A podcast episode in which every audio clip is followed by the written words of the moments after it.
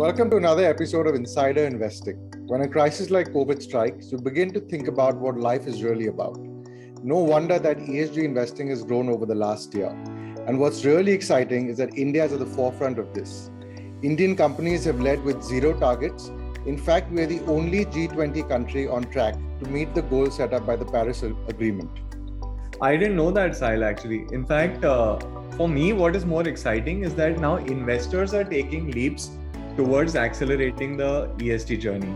Like some of the world's largest investors have asked their portfolio companies to meet ESG targets. And in a way, therefore, capital is beginning to set up the ESG goals for their portfolio companies. So we thought, why not listen from someone who's led from the front on this? And by the way, he's someone we know very well for a very long period of time as well. Shreevar Kheruka is the managing director at Borosil Limited.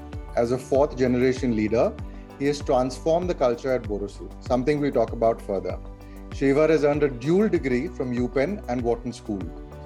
He was chosen as a young global leader by the World Economic Forum and 40 under 40 by the Economic Times. Welcome to the show, Shreevar.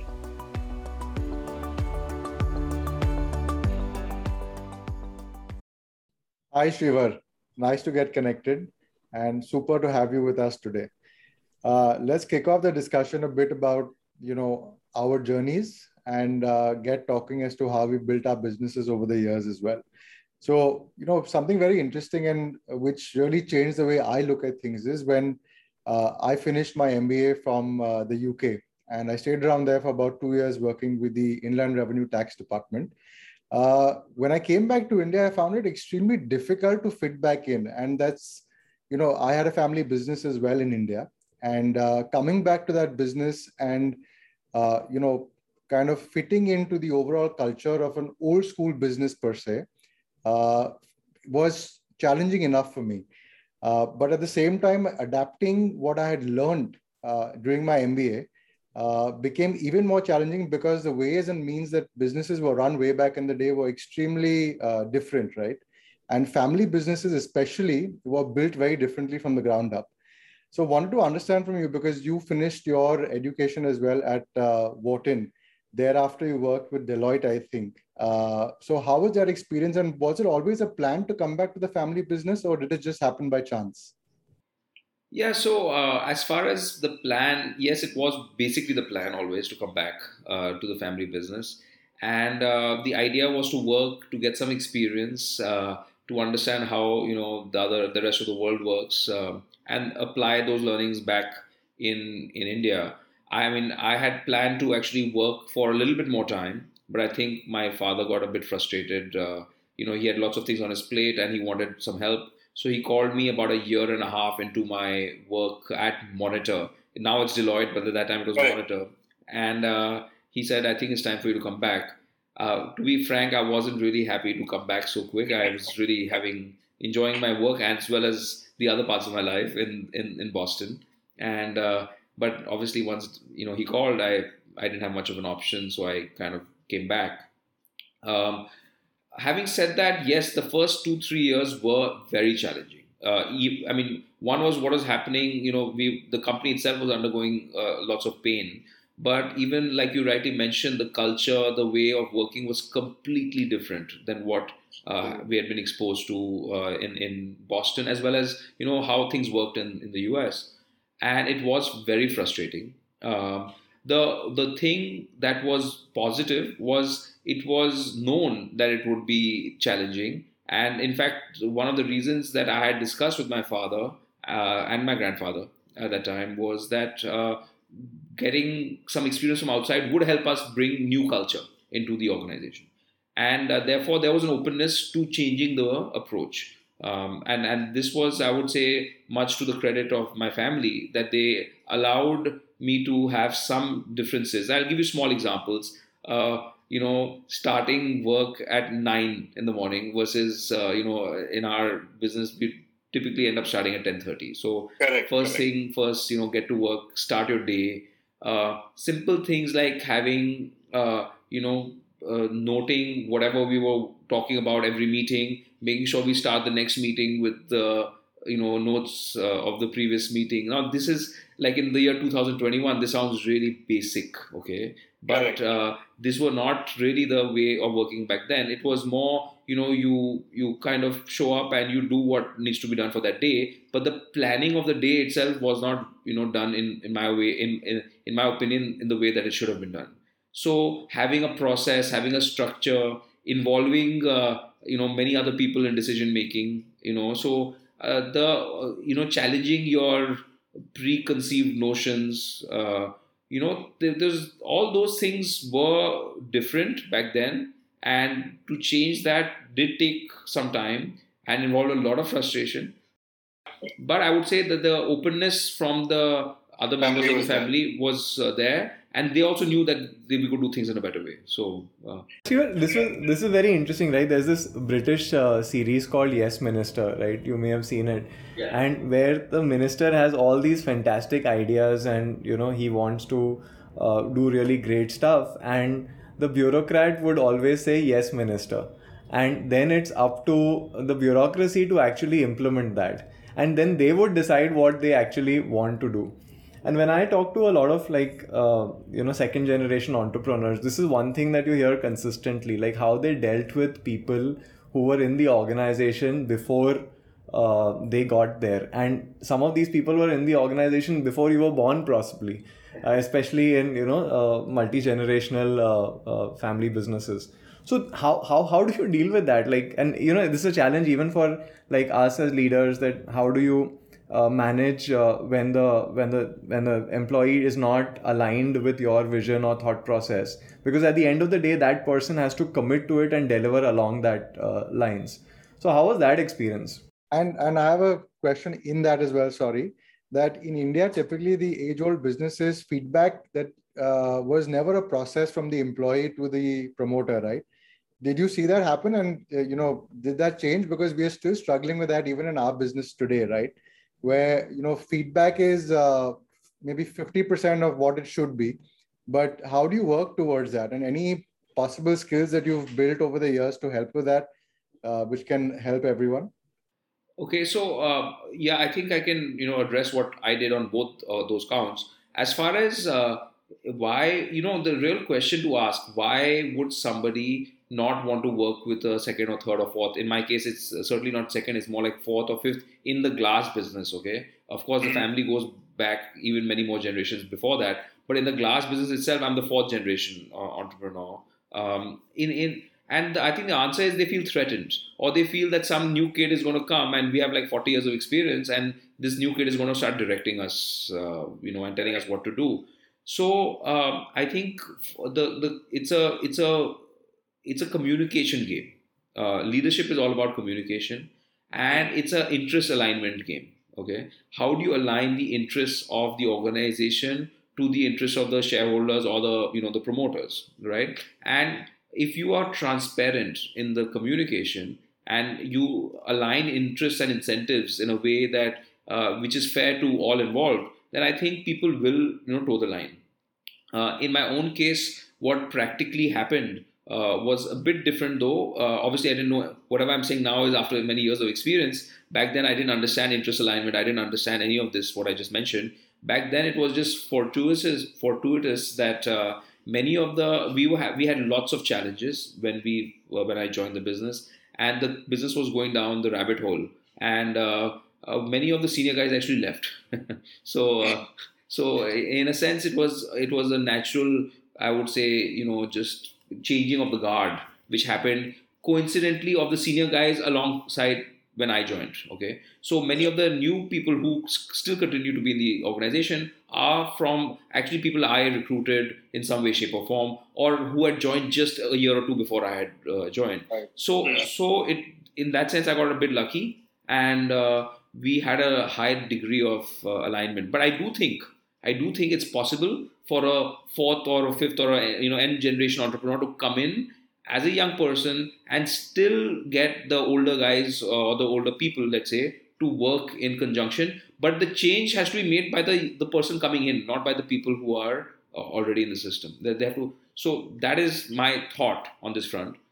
Um, the to to answer your uh, other you know let's say question, I uh, I mean, it's it's a it's uh, it's a bit challenging, frankly, but uh, I, I, I believe what I did well uh, back then was to over communicate.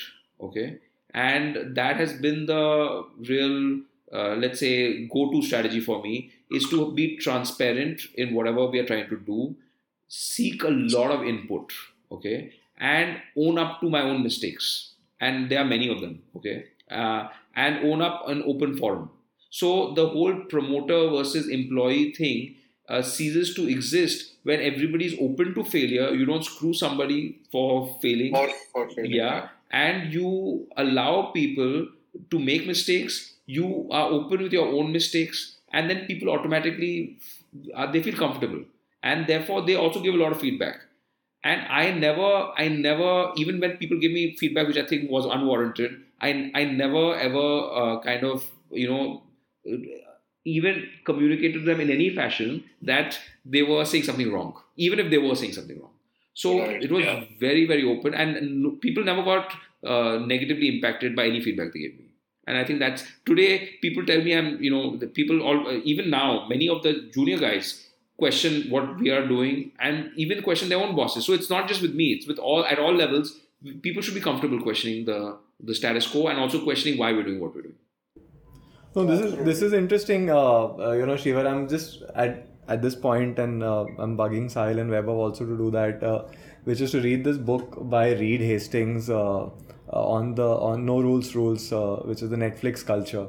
And one of the most interesting things, like he's he's actually prescribed a three step framework. He says that first you have to get the highest talent density in the organization, like get the best people. If required, pay above like you know top dollar uh, for that talent. Secondly, he talks about the fact that you know increase candor and feedback, like and that especially in an Indian culture is is very unusual. Like uh, neither as leaders are we used to hearing feedback or even giving feedback. I think it's it's like something that you'll do once in a year at the end of the appraisal cycle etc and the third thing he says is once you've achieved one and two then you give them authority. Then you don't uh, you know interfere on day to day decisions. But i think this feedback point is very uh, it's like easier said than done right? Because uh, in the brain there is this amygdala which reacts to feedback almost the way you react when you're stressed out or when you're attacked. So how how was that like experience? Like i know you started from the top you led from the front and uh, took feedback and gave feedback but did it like percolate down the organization too? Yeah look uh, i think uh, the i didn't know anything when i joined okay? I had zero idea about class and zero idea about anything uh, how to run a business. So uh, the the you know there's one default is when you don't know anything you pretend you know everything and therefore you kind of and everybody but the the thing is the emperor has no clothes everybody knows that okay? So they don't give you the feedback. The other point is to say okay i really don't know it let's let's let's uh, let's jointly co-create you know what what we need to do. And given the the stress in the organization at that time people were looking for answers and they knew that they needed to find answers right? So it wasn't it, it, there was no ego involved. It's like if you don't get this, if you don't sort this out, the company will shut down. You know that that's really the uh, there was a lot of stress in the system, and that allowed us to do new things in a or do things in a different way than we had done um, in, in in the past. Taking feedback is something that has always come naturally to me. I grew up in a family with uh, three older sisters, so whether I liked it or not, they give me feedback all the damn time.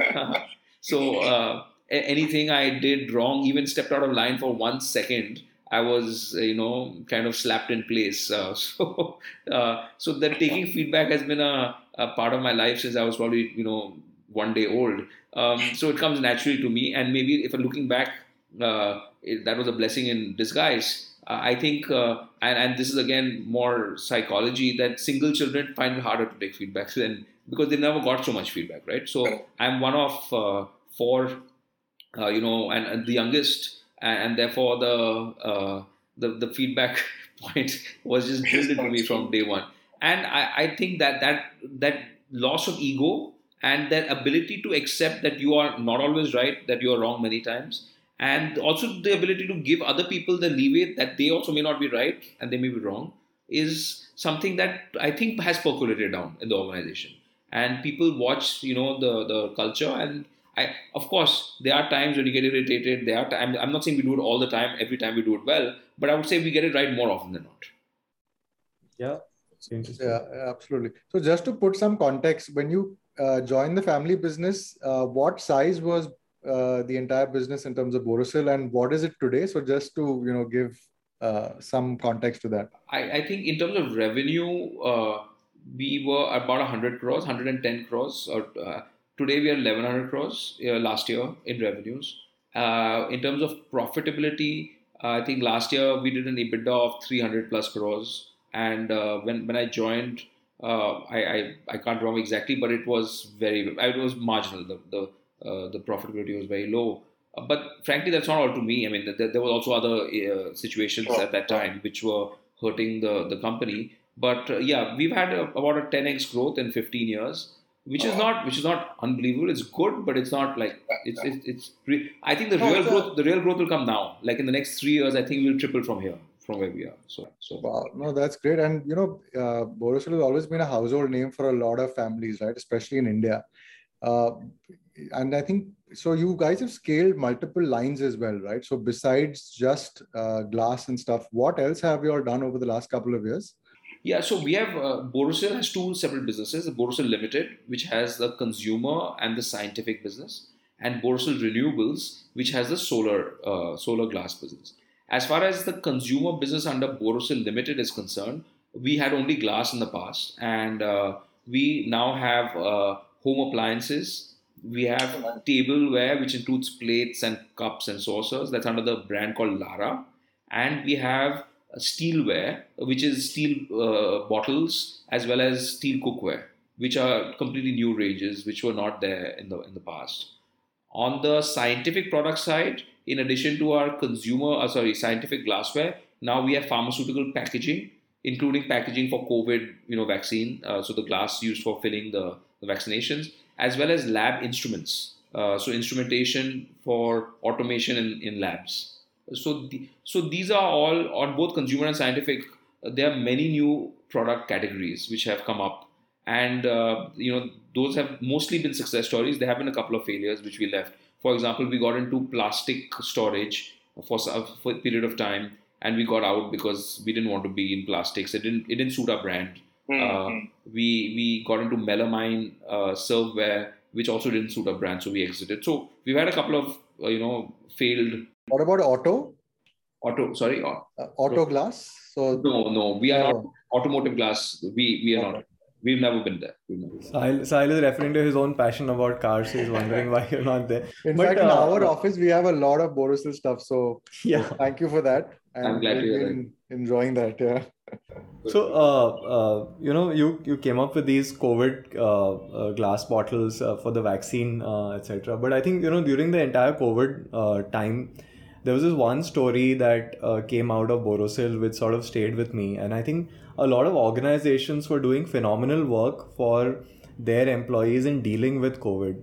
What uh, you folks did in terms of for somebody who's passed uh, away because of COVID was actually very uh, interesting. And I, I remember discussing this with Vaibhav at that point of time on how we could structure this in a way that's efficient for the person who's getting that capital uh, etc. So how did the idea come up, and like how was the implementation done, Shreevar? Because in India, with the multiple levels of tax structures, it's very hard to execute that at the end of the day. Okay, so idea came because there was a lot of stress in the system. You know, I mean, uh, when we were talking, I think this was April, uh, mid-April, when the second wave hit us hard. mm. Whenever I was talking, I speak to my guys very often, and you know you could see the underlying stress in the uh, in the in the voices of the people. And uh, you know there was a there was a real feeling of negativity uh, which was around us as well as the whole country at that time. And uh, i started asking people where is the stress coming from? Is it the fear of death? What's going on?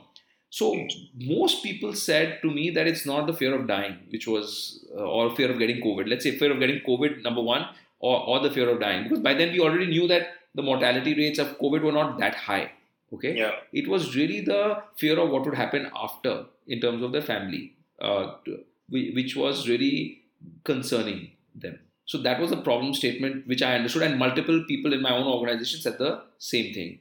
The the second thing which was clear to me was that uh, as an organization, when the chips are down, as a we we should step in and really uh, change the narrative. The narrative was all negative. We need to change the narrative, and we need to have something positive that you know people can hold on to uh, to get out of this.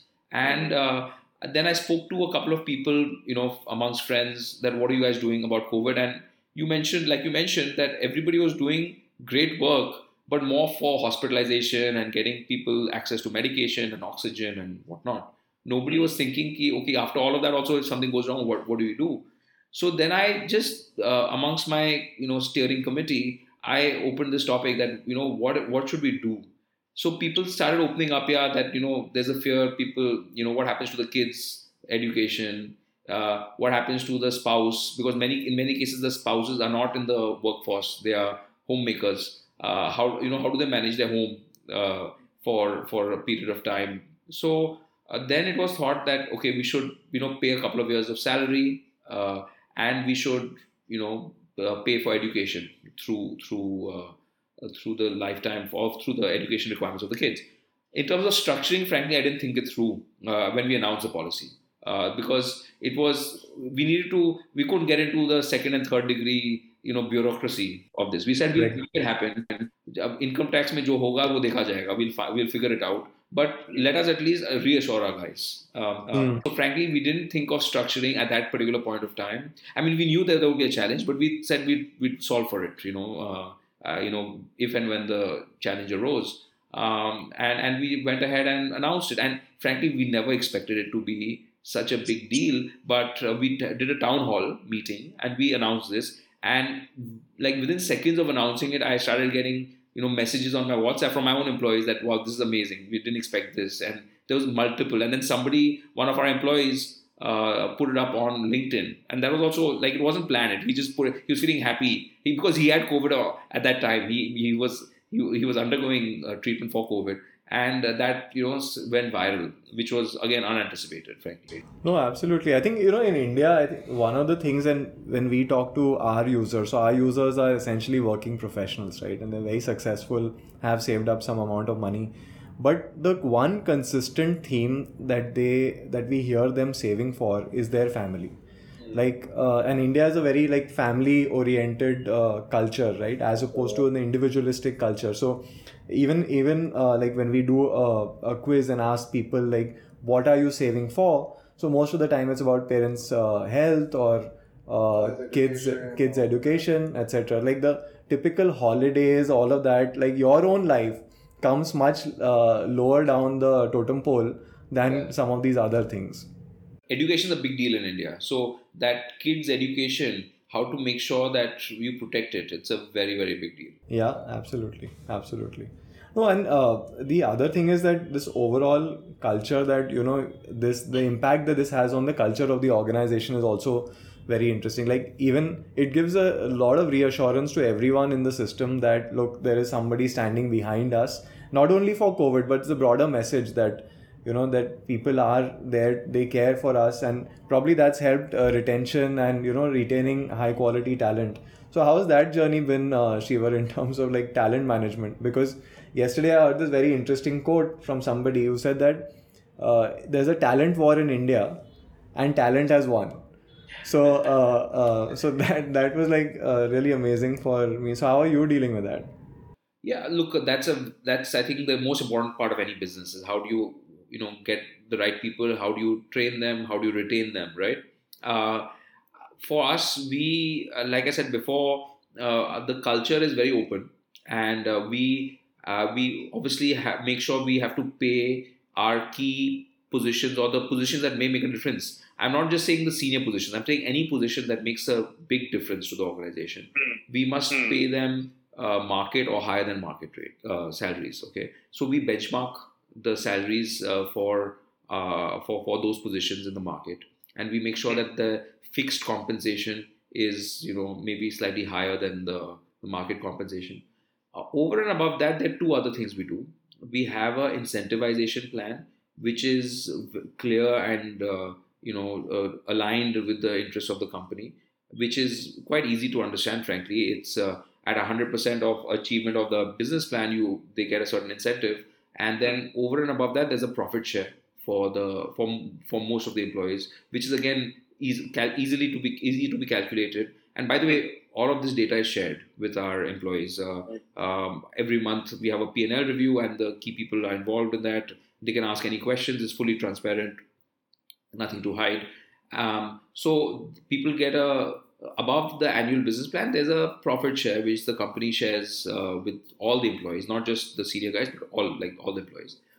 Beyond that, for the really let's say important positions in the organization, there are stock options. Uh, we have a ESOP plan, which uh, given we are given we are a listed company, it has value, clear value, and people have a you know maybe three or four year kind of ESOP uh, window where they get uh, allocated ESOPs. And there has been you know fortunate we've been fortunate that our share prices have you know been rising over the past three four years. So uh, and that's not just us. I guess all the companies in the country have been rising, but um, uh, the the people uh, have or the people who have the ESOPs have also got you know fairly significant wealth creation, uh, which they have al- already happened and we've uh, recently expanded that ESOP plan. So compensation, I'm just giving you some examples of overall comp. So compensation is one aspect of talent retention. The other thing is, I would say, which is uh, is is you know empowerment and ability, decision making ability, and decisions are generally made bottom up in the organization. And there's a lot of empowerment to to run with new ideas, uh, and and there is very little in way of any let's say negative uh, feedback on failures okay unless you know you've done something stupid which is uh, or or unethical which of course is not acceptable but uh, it, as long as you've been an honest effort and you didn't succeed it's fine okay so the empowerment and the ability to court uh, to to drive the future of the organization is something that many companies may not be able to offer which we offer okay and yeah. Uh, so the, that's the second point. and third is basically dealing with respect right i mean you don't uh, everybody's voice is is heard and uh, if something is going wrong we fix it. You know we don't just sit uh, in an ivory tower. Hmm. these are basic points you know compensation empowerment and you know culture uh, of, of, of respect and you know uh, appreciation. Yeah yeah. So Shreevar, uh, you know our third co-founder who you know very well uh, Vaibhav, he's been helping you with your finances and investing over a long period of time. Uh, you know, as Indians, like you rightly mentioned, we all tend to save a lot of money. Uh, could be for child's education or it could be for uh, anything else, right? How's been your overall investment journey so far? When did you start? Did you start really early? Did you start a little late as per you? How's that been for you? And, uh, you know, any possible, uh, you know, handy hints you could leave us with, which help people think through their finances much, much better? yeah, I started too late. I started in 2010 uh, with Vaibhav, in fact, and uh, that was when I was 28 already. And I think that's too late. I think you should start really speaking uh, the moment you have a bank account, okay? or at least, at least your parents should start for you. And at least when you at 18 is really the last time where you should you should start investing. Whether it's 10 rupees, 100 rupees, 1000 rupees, a lakh of rupees doesn't matter, but you need to start investing, okay? And I, I believe that very strongly and it's for all people men women you know uh, at, at every level yeah. you need to you i think people need to take control of their own finances uh, i think uh, uh, uh, you know we started working with him in his earlier organization and uh, i think uh, he's the only guy i think we've stuck with for the last 10 11 odd years and i think there are multiple learnings that i've had from him which have helped like keep for example keep things simple you know don't complicate.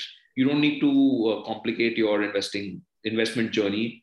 I, I think uh, it, it's clear that the maximum wealth creation can come from your job or from your company, and investments are supposed to, you know, grow at a reasonable pace. But uh, end of the day, the real wealth will may or may not come, or rather may not come from investments. The real wealth will come from what you're doing on a day job don't look at your portfolio every day you know uh, have a longer term view don't get carried away by euphoria these are things which i think uh, i think i've learned from Vaibhav and uh, i think that's the reason why uh, you know we we are taught, talking here today but uh, the, the, i think the whole thing was to keep it simple, start early, and keep things simple and be long term.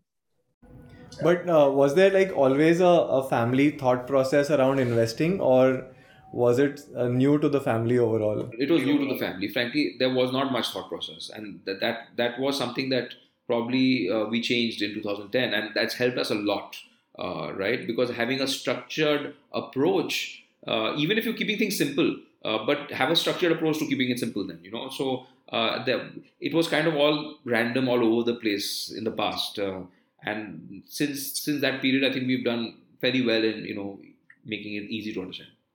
You know, Sahil, I think one of the things which uh, you know Borosil stands out for initially as an industrial family, but uh, or industrial business, and now is a very different thing around this whole sustainability, uh, ESG, yeah. and I think they were in the in the thick of ESG even before it became a very exciting hot buzzword. So, uh, what got you started on that, Shreevar? So, uh, you know, was it a push or did it just happen as a natural transition?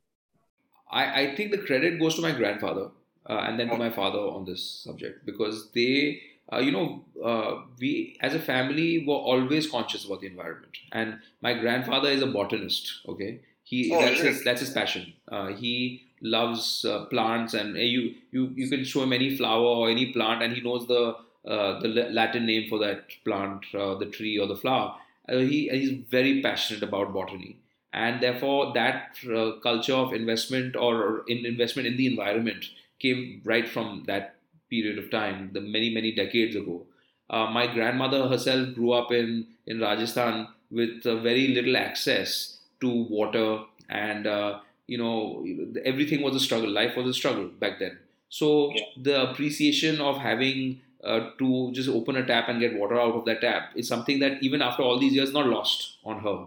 Um, and that they were able to pass that on to my father and mother. So the whole a- approach towards uh, you know what they call a circular economy of trying to make sure that we give back, uh, we don't pollute.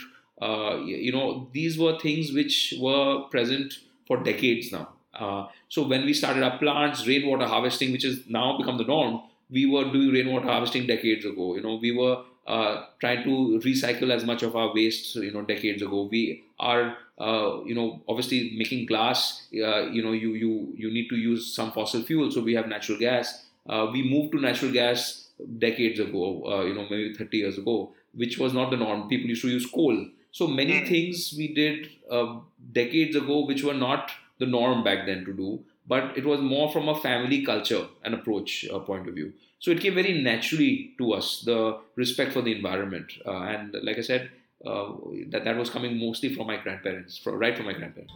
But sometimes it's anti-profitability also, right, uh, Shreevar? I mean, so the most efficient uh, uh, model or the most efficient production line may not be the most uh, or the cleanest. Uh, and as a listed company responsible to shareholders, you're dealing with that also. So how how do you like uh, reconcile these two very opposing things? you know, uh, the, in in fact, we found quite the opposite. Uh, we found uh, Sandeep that the uh, while there may be higher capex uh, for the uh, you know for for setting up the infrastructure, the return on that capex was also very high. for example, natural gas has been you know not only great for combustion and for in, environment, you know, the, reducing the uh, SOx and NOx, that's a sulfur and the uh, nitrous oxides in the atmosphere, but it's also uh, required now to sell to France, for example. Okay, so if you want to sell to larger European conglomerates, they have a very stringent policy on what uh, on how you're polluting the environment. So, and when you sell there, you get a higher price point for it. So, yes, initially the capex may be higher, but the return on that capex will also be much higher your brand value does go up. People appreciate that, and uh, it's a longer term play. Yes, you're right. In the if if, if you want return within 12 months, it's not going to happen. But if you yeah, take, yeah. and it's a lot like investing, what we spoke earlier. If you are in it for the long term, then that upfront capex makes sense, and it gives you higher return on capital than sure. if you had saved that capex. Okay, yeah. so it's a question of your horizon. Are you a fly by night kind of player? Are you someone who who is in it for decades, yeah, and generations? so that that's yeah. In fact, Sandeep, uh, this has become a prerequisite if you're doing a lot of exports, right? Today, globally, it's become a prerequisite that you have to have these bare minimum criteria in order to qualify for those orders. Yeah. And yeah. like uh, Shreevar rightly mentioned, your price point automatically changes if you have pre-qualified for that. And then you get very sticky business over a long period of time. So yeah, I mean, I think if you're early over there and if you can start building on that, uh, it will help expand businesses in a big, big way. Absolutely. Especially when you're supplying to these MNCs. Yeah. Yeah. Yeah. Very interesting. In fact, you know, I feel like uh, there is a, the purpose around uh, ESG, and for the first time now there is capital backing it because with the next generation of millennials, they are talking about investing in ESG oriented businesses. Correct. And I think when capital meets purpose, something magical can really happen.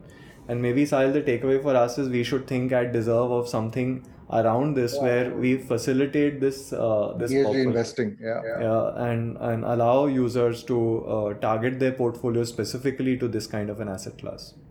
No, hap- we should do that. In fact, globally now, you have users who are only going to ESG investment platforms Yeah, and they have curated opportunities there for people to invest. So I think, yeah, I mean, it's a way at least the younger population is looking at it, and we need to kind of build more options for them over there. but Shreevar, do you see that across industry? I mean, you're active in various industry forums and so on. Do you see Indian industry also taking this up?